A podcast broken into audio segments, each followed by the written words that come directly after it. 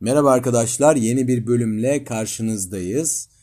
Ee, bu bölümde sizinle yapmış olduğumuz bir anket doğrultusunda e, borsaya ve finans alanında işlem yapmaya yeni başlayan arkadaşlar için olabildiğince kısa, öz bir şekilde ne yapılması gerektiğini, bu piyasada genel olarak neler döndüğünü ve bu arkadaşların e, kendini nasıl bu alanda geliştirebileceğine dair ufak bir rehber olmak amacıyla yani ufak bir fikir verebilmek amacıyla bu bölümü hazırladım. Evet, ufak bir girizgahla giriş yapmıştık bu podcast'te. Ondan sonra sizinle birlikte 3 adet ince e, hisse inceledik. E, başta Sabancı Holding ile başladık. Sonra Aks Enerji ve Şişecam'la devam ettik. E, tabii bu doğrultuda şunu da yapabilmek lazımdı. Sizi yani benim takipçilerimin, bu podcast'i dinleyen değerli arkadaşların e, bir kısmının borsayla nispeten e, haşır neşir olduğunu e, zaten tahmin ediyorum. Fakat daha ziyade bu piyasaya yeni girecek olan arkadaşlar da var.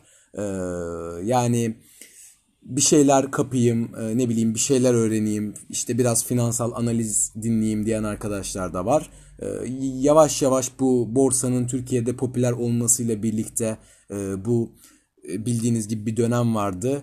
E, o hatadan çok şükür dönüldü ama e, BSMV %1 alınıyordu dolardan altından. Dolayısıyla dolarizasyon, dolar dolar euro altın alabilmek biraz sıkıntı haline gelmişti. Bununla birlikte mevduat faizleri aşırı düşüktü. Hala düşük. Ama işte insanların elinde ya menkul kıymet olarak işte böyle ne bileyim Eurobond vesaire borsa borsadan hisse senedi almak gibi seçenekler kalmıştı veya gidip ev, arsa, araba falan alınacaktı. Tabi burada pandemi döneminin de olduğunu düşünürsek insanlar burada daha ziyade e, borsadan e, hisse senedi almayı tercih etti. Bu e, borsanın popülerleşmesi olayı doğrultusunda yeni yeni giriş yapacak olan arkadaşlar da var beni dinleyen diye tahmin ediyorum. Aslında bir tahminden öte konuşuyoruz da. E, dolayısıyla ben de dediğim gibi bu varsayımdan beni dinleyen herkes bu işten anlıyordur varsayımından birazcık dönerek e, aynı zamanda bu hisse analizleriyle birlikte genel geçer, genel bir vizyon kazandırabilecek. Yani tabii ki mutlak bir vizyon değil. Ben de sonuç olarak burada üstad değilim ama e, yani kendi bildiğim kadarıyla bir vizyon çizebilecek, kendi vizyonumu size yansıtabilecek kadar e, bir şeyler anlatmaya çalışacağım. Öncelikle nasıl yatırım yapabiliriz? Yani şöyle diyelim, şöyle bir senaryo kuralım. Mısır'daki dedenizden çok klişe oldu ama 100 bin liralık bir miras kaldı size. Ha 100 bin lira da bugünün parasıyla ufak bir para aslında ama hadi böyle bir örnek olsun. Şimdi ben bu parayı ne yapabilirim? Yani bu parayı mevduata yatırabilirim. Bu parayla altın alabilirim, gümüş alabilirim. Yani bu e, nesnelere genel olarak emtia deniyor altındır, gümüştür, ne bileyim platinyumdur, e, kakao bile alabilirsiniz aslında. E, bunlara emtia diyoruz. Emtia alabilirim. E, veya işte ne bileyim fonlara yatırım yapabilirim. Benim kendi kendim kendim işlem yapmamdan ziyade e, bu parayı e, her zaman fon yöneticilerine bırakmak gibi opsiyonlarım da oluyor. Tüm aracı kuruluşların, e, bankaların kendi fonları var e, tamamen isim olarak çeşitlendirilmiş, e, tema olarak çeşitlendirilmiş ve bu yatırım fonlarına bakarak da aslında sizin paranızın genel olarak hangi yatırım cinsinde yüzde kaç nerede yüzde kaç nerede kullanıldığını da görüntüleyebiliyorsunuz. Yani siz kafanızı yormak istemiyorsanız belli bir yönetim ücreti yüzdesi karşılığında paranızı devredebilirsiniz de aynı zamanda. Bununla birlikte işte tahvildir, e, bonodur bu tip şeylere de yatırım yapabilirsiniz. Ee, daha faiz oranları artar mı azalır mı bu minvalde şeyler kovalayabilirsiniz. Ve borsada işlem yapabilir. Hisse senedi alıp satabilirsiniz. Tabi biraz daha bu işlemlerin ötesinde biraz daha profesyonelleşirseniz vadeli işlem ve opsiyon piyasasında e, ileri tarihli kontratlar da alabilirsiniz veya kaldırıç, kaldıraçlı işlemler de yapabilirsiniz. Ama bunu çok ben tavsiye etmiyorum. Yani hani ayarlarda şey olur ya mesela bir programın ayarlar kısmına girersiniz ve en altta böyle advanced settings işte işi bilmiyorsanız ama buraya basmayın şeklinde bir E, genelde böyle advanced settings kısmı olur. E, VIOP piyasası da bence tam olarak bilmiyorsanız bulaşmayın. Evinizi, barkınızı e, ucuza satmak, devretmek zorunda kalabilirsiniz. Çoluğunuzun, çocuğunuzun rızkını e, baronlara yedirmeyin yani. Ben şahsen e, Viop'ta işlem yapmıyorum.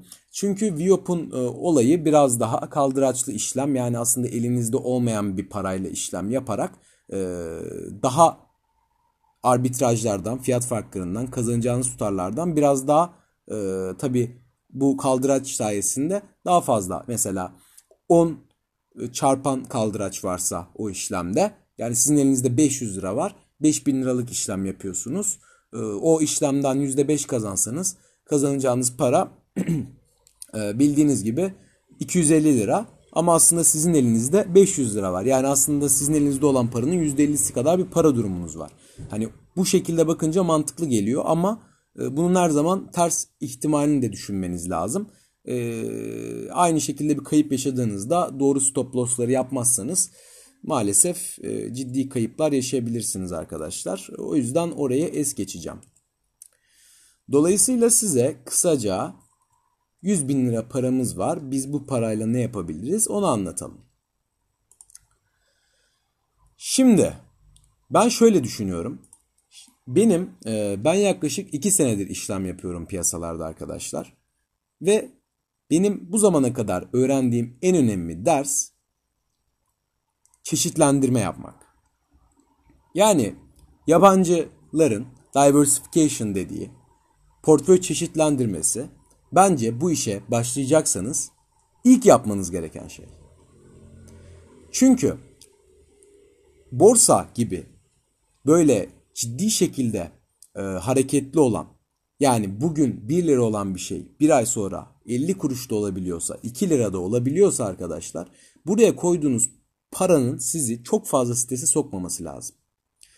Dolayısıyla siz mal varlığın, mal varlığınızın tamamını değil, belli bir yüzdesini benim tavsiyem maksimum yüzde kırkını borsada değerlendirin. Hadi olsun olsun yüzde ellisini borsada değerlendirin. Bununla birlikte portföyünüzde her zaman e, global ve yerel krizlere karşı altın, e, yerel krizlere karşı döviz, e, belli çeşitli Eurobond fonu olsun, ne bileyim değişken fonlar olsun, yabancı borsa yatırım fonları olsun, bir takım fonlar profesyonellerin yönettiği ve her zaman belli bir nakit, vadeli mevduat doğrultusunda nakit tutmanızı kesinlikle tavsiye ederim. Cash is the new king. Bunu en iyi biz zaten pandemi döneminde gördük. Finansal piyasalar, borsalar çöktü, yıkıldı. O dönemde elinde nakit olan o dönemlerde hisse senedi satın aldıysa parasını 2'ye 3'e katladı. Dolayısıyla her zaman belli bir miktar nakit tutmak da gerekiyor. Tamam 100 bin liram var. O zaman senin fikirlerin doğrultusunda 40 bin lirasını borsaya koyacağım. Ne yapayım? Öncelikle ilk koşul bence kimseden hisse tavsiyesi almamak.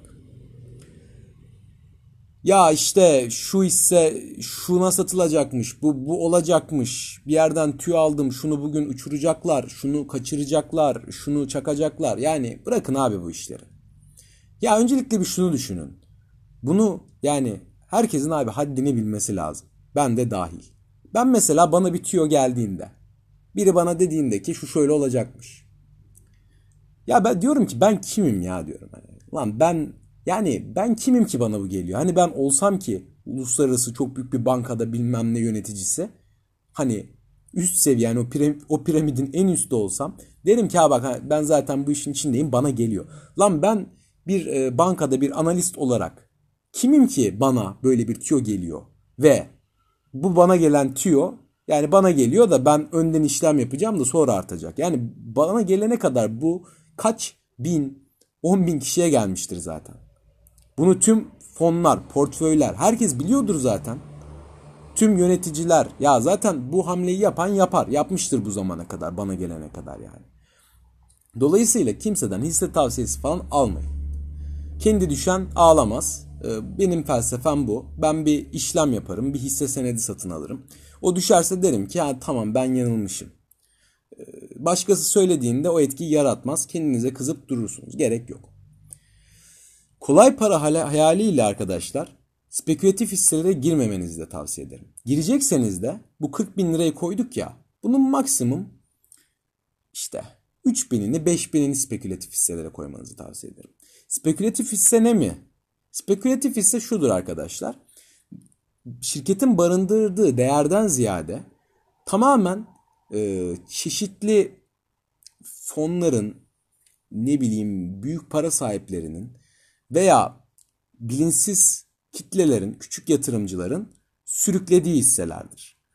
Bu hisselerde genelde fiili dolaşım e, oranı çok düşük olur. Yani şirketin sermayesinin çok küçük bir kısmı borsada halka arz olur, arz edilmiştir. Dolayısıyla hacmi e, çok küçük olmasına rağmen fiyat çok ciddi uçup kaçabilecek potansiyeldedir.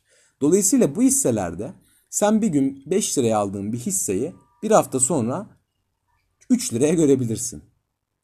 Ama 10 liraya da görebilirsin. Ya spekülatif hisse dediğimiz kavram biraz kumarla eşdeğerdir. Dolayısıyla e, bu hisselerden ekmek parası beklemeyin. Eğer girecekseniz çok ufak bir kısmıyla paranızın deyin ki gerçekten ben bu parayı unuttum abi. Bu para yok olsa yani yolda düşürdüm bu parayı diyeyim. Bu şekilde girebilirsiniz gerçekten. İyi para da kazanabilirsiniz ama tüm parayı kaybetmek de var. Dolayısıyla şunun hayalini kurmayın arkadaşlar. Ha şu hisse ya bak 20'ye katlanmış vay be ben ona 50 bin lira atsam şu an milyonerdim. Evet milyonerdin ama bunu tabandan alıp tavandan satabilecek kadar şanslı yani olmazsın muhtemelen. Tam tersi tepede kalma ihtimalin de var. Yani o hisse e, ne bileyim 20 katına çıkıp sonra e, ne bileyim eski haline döndüyse fiyat olarak e, senin orada paranın neredeyse tamamını kaybetme ihtimalin de var. Bunu her zaman gözünüzün önünde bulundurun. Alacağınız şirketler hakkında zaten detaylı bilgi sahibi olmanız lazım. Ve bu şirketleri doğru fiyatlardan almanız lazım arkadaşlar. Yani şöyle ki bir hisseyi alacağınız zaman zaten onu bir kağıt, hisse bilmem ne falan olarak düşünmeyin. Bir şirkete ortak oluyor gibi düşünün. Yani siz bir bakkaldan mesela bir bakkala gittiniz ve bakkal size dedi ki abi ben işte biraz borcum var. Ee, sıcak para girmesi lazım, nakit girmesi lazım. Bu bakkalın yarısına sen ortak olur musun? Siz ne yaparsınız? Şey der misiniz? Aa tamam hemen e, al 100 bin lira ortak ol. Ya dersiniz ki kardeşim tamam da sen ne kadar satıyorsun, ne satıyorsun, ne yapıyorsun, kimin kimisin, lan bu bakkal kar elde ediyor mu? Yani 50 bin tane kafanızda hemen bir soru işareti belirtir. Belirir. E o zaman siz neden bir hissesine de alırken bir şirkete aslında teorik olarak ortak oluyorken bu soruların hiçbirini sormuyorsunuz? Yani soru sormak lazım. Bu şirket kar ediyor mu? Bu şirketin operasyonları büyüyor mu? Satışları artıyor mu? Karı artıyor mu? Ya bu şirketin borçluluğu ne kadar? Yani bu şirkete sıcak para girişi oluyor mu operasyonlarından kaynaklı? Bu şirketin gidişatı nasıl? İçinde bulunduğu sektör ne yöne doğru gidiyor? Ya bu tip şeyleri gerçekten düşünüp doğru değerlendirebiliyorsanız arkadaşlar çok ciddi karlar kazanabilirsiniz. Çok ciddi paralar elde edebilirsiniz. Bunun çok büyük örneklerini ben Twitter'da görüyorum. Mesela adam diyor ki yani bir hisse, aracı kurum. Diyor ki borsaya olan ilgi çok arttı. Şöyle böyle 5000 saat sayıyor. Bundan dolayı ben bu hisseyi alıyorum. Bir sene elinde tutacağım. Temettüsünü alacağım. Çıkacağım diyor. Temettü dediğimiz burada kar payı. Şirketin ödediği e, kardan yatırımcıya tutar. Ve gerçekten adam işi biliyor.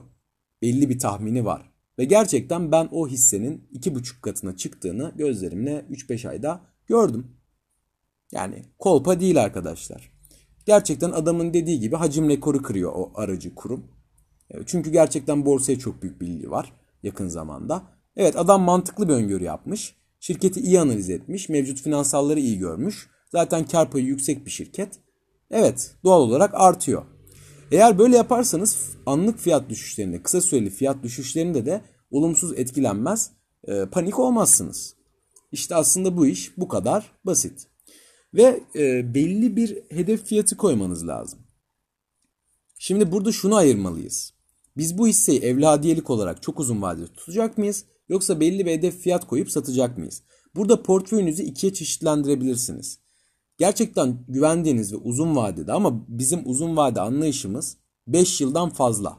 Tutacağınızı düşünüyorsanız bu kadar sevdiğiniz hisseler varsa bunları aylık ufak ufak toplayacak şekilde bir portföy kurmanız mantıklı olur.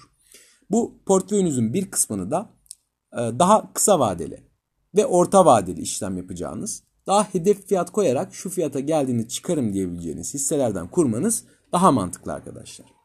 Bununla birlikte zaten her şeyi tüm ne bileyim piyasayı çok yakından takip etmelisiniz. E, bununla birlikte makro durumları, Türkiye'nin içinde bulunduğu durumları yakından ve dünyanın içinde bulunduğu durumları yakından takip etmelisiniz. Eğer bunlardan zevk alıyorsanız borsa gerçekten çok keyifli bir yer. Yeni bir söz okudum zaten. E, borsa öyle bir yer ki öğrenmek için gelen kazanıyor, kazanmak için gelen öğreniyor. Şöyle ki borsayı bir okul olarak düşünürseniz finansal piyasalarda para kazanırsınız. Çünkü rasyonel karar verebiliyor olursunuz ve makul kararlar veriyor olursunuz. Bu sizi kazandırır. Sabırsız olmazsınız, panik olmazsınız, irrasyonel olmazsınız. Dolayısıyla borsaya koyduğunuz parayı ya bir koyarım ben işte beş alırım diye değil. Ya ben bu parayla giriyorum. Bu para benim şirketler hakkında detaylı bilgi sahibi olmamı sağlayacak. Piyasalar hakkında detaylı bilgi sahibi olmamı e, sağlayacak. E, gibi düşünmek zorundasınız. Eğer öyle yaparsanız kazanırsınız. Derseniz ki ben işte altıma Lambo, Lambo istiyorum, Porsche istiyorum, 100 e, binine girdim 2 milyon olsun istiyorum. Büyük ihtimal kaybedersiniz ve sonra dersiniz ki ya işte bu hatamdan ders çıkardım. Evet. Bu da size e, size pahalı bir ders olur aslında. Kazanmak için girip öğrenmiş olursunuz bazı şeyler. Yani tabii ki e, her şey bir derstir. Dolayısıyla bir problem yok. Ama dediğim gibi orada mindsetinizi yani zihniyetinizi nasıl kurduğunuz, yönlendirdiğiniz çok önemli. Şimdi o zaman bir şirkete nasıl bakmalıyız? Temel seviyede finansal okumayı biliyor olmalısınız. Yani finansal okumak dediğimiz şey aslında burada bir podcast üzerinden öğrenilecek bir şey değil. Yani internete baktığınızda çok güzel kaynaklar var. Investopedia benim en sevdiğim ve çok şey öğrendiğim bir kaynak en basitinden. LinkedIn'de 1-2 aylık premium e, satın alırsanız LinkedIn Akademi'nin çok başlangıç seviyesinde e, güzel şeyleri var. E, mesela Deloitte'de bile bir eğitim gördüm geçen. Deloitte biliyorsunuz Big Four şirketi. Online işte 2 günlük full gün eğitim var. Ee, öğrenci indirimiyle falan hesaplamıştım, kitaplamıştım. 400 liralık bir şey ediyor. 350-400 lira. Baştan sona şirket değerleme ve borsadaki şirketler üzerinden. Yani onların bilançosu üzerinden bir şirket değerleme. Yani mesela buna katılın. Bununla birlikte yani istediğiniz şekilde internet zaten elinizin altında. Her şeyi öğrenebilirsiniz. Özellikle İngilizceniz varsa her şey elinizin altında. Ama çok temel seviyede bakmak gerekirse mesela ben bir şirketin neyine bakıyorum derse derseniz ben açıkçası bir şirketin öncelikle sektörüne bakıyorum. Çünkü sektör çok önemli. Tabi en tepedekini söylemiyorum. Çünkü Türkiye borsasına yatırım yaptığımızı düşünüyoruz. Makro. Yani Türkiye'nin içinde bulunduğu duruma zaten genel olarak bakmak zorundayım. Türkiye borsasında işlem yapıyorsam. Yani bunu geçtikten sonra sektöre bakarım. Mesela Migros mu alacağım? Şimdi perakende sektörünün durumu önemli. Mesela pandemide ne arttı arkadaşlar? Pandemi döneminde fiyatını 3'e 5'e katlayan hisseler hangileriydi? Perakende, ne bileyim ilaç, en basitinden sağlık. İşte bu tip sektörler en basitinden arkadaşlar pandemi döneminde çok ciddi kar sağladı yatırımcılarına ve bu gerçekten bir noktada şirketten bağımsız sektör ile alakalı bir şeydi. Dolayısıyla benim sektörü iyi analiz etmem lazım. Şu an Petkim, Tüpraş bu hisseler ölüm arkadaşlar. Petrokimya sektörü çöküşte mi? Petrol fiyatları bundan kaç ay önceydi ya? Pandemi dönemindeydi. Eksilere vurdu mu? Ee, şey petrol, Brent petrol değil de diğeri neydi Amerika'daki varil petrol. Onların kontratları eksilere düştü mü? Şimdi yavaş yavaş toparlıyor mu? Ya hani gerçekten sektörü en azından bir basic olarak analiz edebiliyor olmanız lazım. Ha şimdi şirkete geldik. Şirketin şöyle bir satışlarına bakın. Satışlar nasıl? Artıyor mu?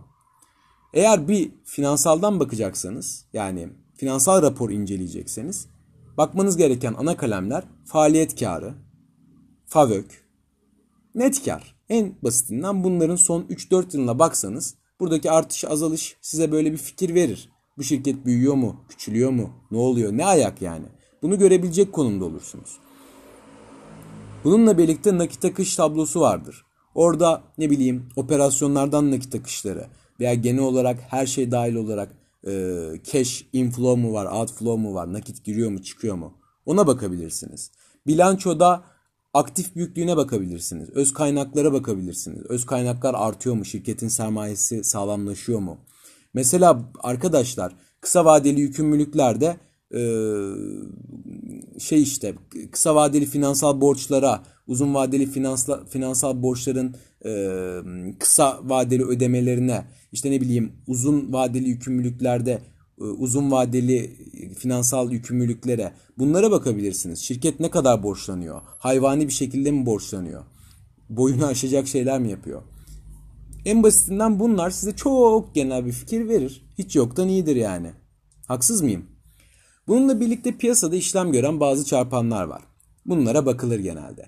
İş yatırımı sitesinde analiz kısmına girerseniz arkadaşlar oraya istediğiniz hisseyi yazdığınızda e, genel bir ekranı çıkıyor iş yatırımı. Zaten orada iş yatırımın bir tavsiyesi olabilir. Yani diyebilir ki hedef fiyat şu potansiyel bu bilmem ne bir e, gayet alanında uzman kişiler rapor yazıyor. O yani rapor değil de küçük açıklamalar diyelim. Onlara bakabilirsiniz. Mesela Anadolu Efes'i açıyorum. Şu an eş zaman. Hisse önerisi al. Getiri potansiyeli %11. Hedef fiyat 25 lira 10 kuruş.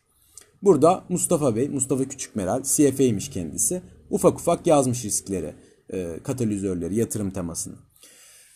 Burada e, belli ufak çarpanlar var. Bunlara bakalım. Mesela FD bölü satışlar, faaliyet değeri bölü satışlara bakabilirsiniz. Faaliyet değeri bölü FAV'ye bakabilirsiniz. Bunlar iş yatırımda direkt otomatik gözüküyor. Fiyat bölü kazança bakabilirsiniz. Piyasa değeri bölü defter değerine bakabilirsiniz. Bunlar temelde bakılabilecek şeyler arkadaşlar. Yani finans işinde biraz daha uzmanlaşmış olanlar diyecek ki bunlar çok verimli çarpanlar değil. Evet değil. Yani fiyat bölü kazanç dediğiniz, piyasa değeri bölü defter de değeri dediğiniz en temel çarpanlar evet çok efektif sayılmaz.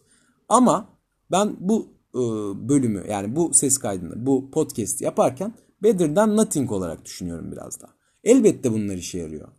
İşe yaramıyor değil. Yani bir şirketin fiyat kazancı 150 ise orada net karına baktığınızda böyle hani o e, şeyi bölmeyi çok hani mesela çok ufak olursa yani fiyat e, daha doğrusu kazancı net kar orada aşırı ufak olursa fiyat makul olsa bile fiyat bölü kazanç yani bölme işleminin doğası gereği çok fazla gözükebilir değil mi? Ama e, öyle bir durum yoksa ve fiyat bölü kazanç çok ütopik yani saçma sapan bir rakamsa orada bir temkinli olursunuz en basitinden. Piyasa değeri bölü defter değeri. Yani buna baktığınızda bu demek ki defter değeri öz sermaye kısmından ne kadar e, çarpan olarak fazla değerleniyor. Yani bunu siz 10 görüyorsanız ulan bir dersiniz öz sermayesinin 10 katı kadar piyasa değerini burada sermaye olarak fiyatlayabilecek ne oluyor? Bir temkinli olursunuz. Bunlar da bir şeydir yani. Ee, bakabiliyorsanız tabii ki faaliyet değeri bölü fabrik vesaire çarpanlar bir tık daha sağlıklıdır. Bunlara da e, bu iş yatırımdan aslında temelde görüntüleyebiliyorsunuz. Adamlar sizin için çıkarmış bunu. Net borca bakabilirsiniz. Net borca baktığınızda e, bir piyasa değeriyle kıyaslayın bence. Yani benim mesela bir şirketim var. Şirketin ederi 300 lira. İyi de bu şirketin ederi 300 lira ama borcu 250 ise ya bu şirketin sermayeye dair hiçbir şey yok demek neredeyse. Yani piyasa değeri kadar borcu var. Mesela bu da sağlıksız bir durum olabilir. Halka açıklığına bakabilirsiniz. İşte endekste 30'da mı 50'de mi 100'de mi buna bakabilirsiniz. Yani bakılacak gerçekten çok fazla şey var. Bunlar sizi net olarak sonuca götürmez arkadaşlar. Bunu söyleyebilirim. Ama aynı zamanda şunu da söyleyebilirim ki hiç bakmadan hisse almaktan 50 kat daha iyidir. Evet, e, ekstra söyleyebileceğim bir şey var mı diye düşünüyorum. Benim çok da uzatmadan aslında burada belirtmek istediğim konular aslında kısaca böyleydi. Ee, genel olarak portföyümüzü ne yapalım, ne edelim onu konuştuk. Her zaman dengelendirin. Borsaya yatıracağınız kısmı bile ikiye bölebilirsiniz. Daha evladiyelik 5 seneden fazla tutulacak yatırımlar ve daha kısa vadeli tutulacak yatırımlar olarak. Başkasını dinlemeyin. Başkasından zaten tüyo miyo Yani şey değilsiniz abi anladın mı yani hani yani ne denir? Neyse kimseyi küçümsemeyelim. Ama ya eğitimli adamsınız. Hani eğitimli insanlarız burada. Öyle düşünüyorum. Yani gidip de tüyo ile iş yapmak ne yani ganyan mı oynuyoruz? Ne yapıyoruz biz? Hani girmeyin bu topa. Kesinlikle girmeyin. Kendi bildiğinizi yapın. Her zaman daha sağlıklıdır. Eğer kazanırsanız bunun gururu çok başka bir şey. Gerçekten. Eğer kaybederseniz çıkaracağınız dersler vardır. Onu çıkarıp devam edersiniz. Bununla birlikte bakın arkadaşlar alacağınız şirketlere. Ya mesela en basitinden abi Google'a girelim ya. Bak şu an Google'a giriyorum. Mesela bana bir hisse söyleyin lütfen. Tabi söyleyemezsiniz de. ha. Mesela Şecam değil mi? En son analiz ettiğimiz e, hisse senedi Şecam. Şecam iş yatırım yazdım mesela neler çıkacak. Bakın burada rapor iş yatırım 4 Ağustos 2020.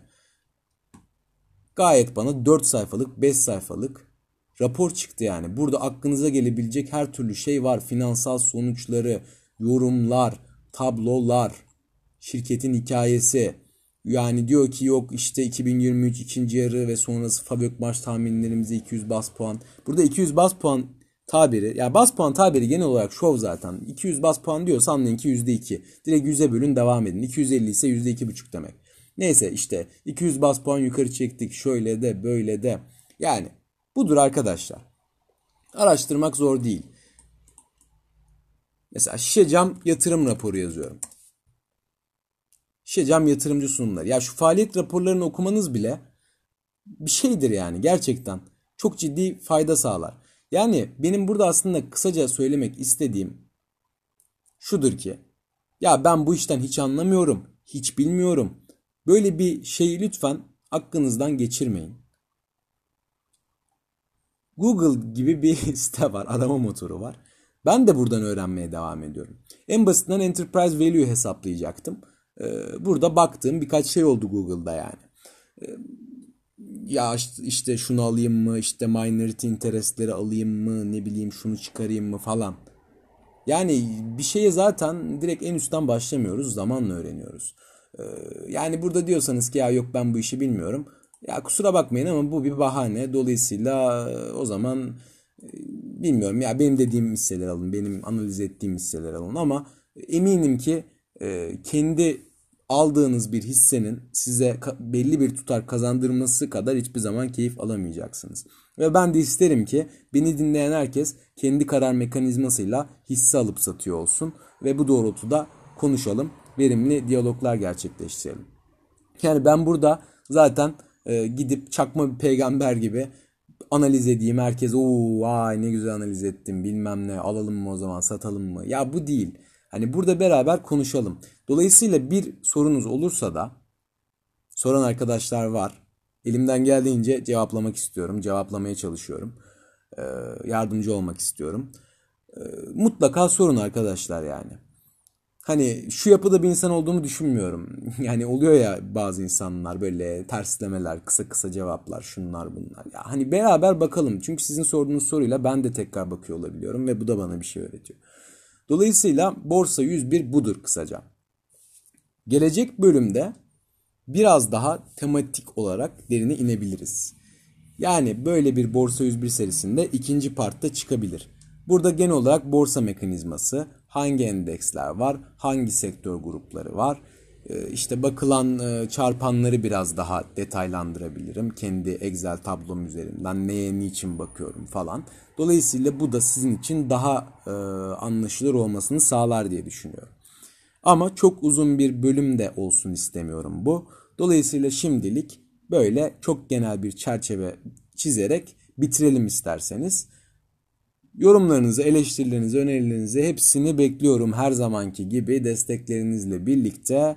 Beni dinlediğiniz için çok teşekkür ederim. İyi akşamlar.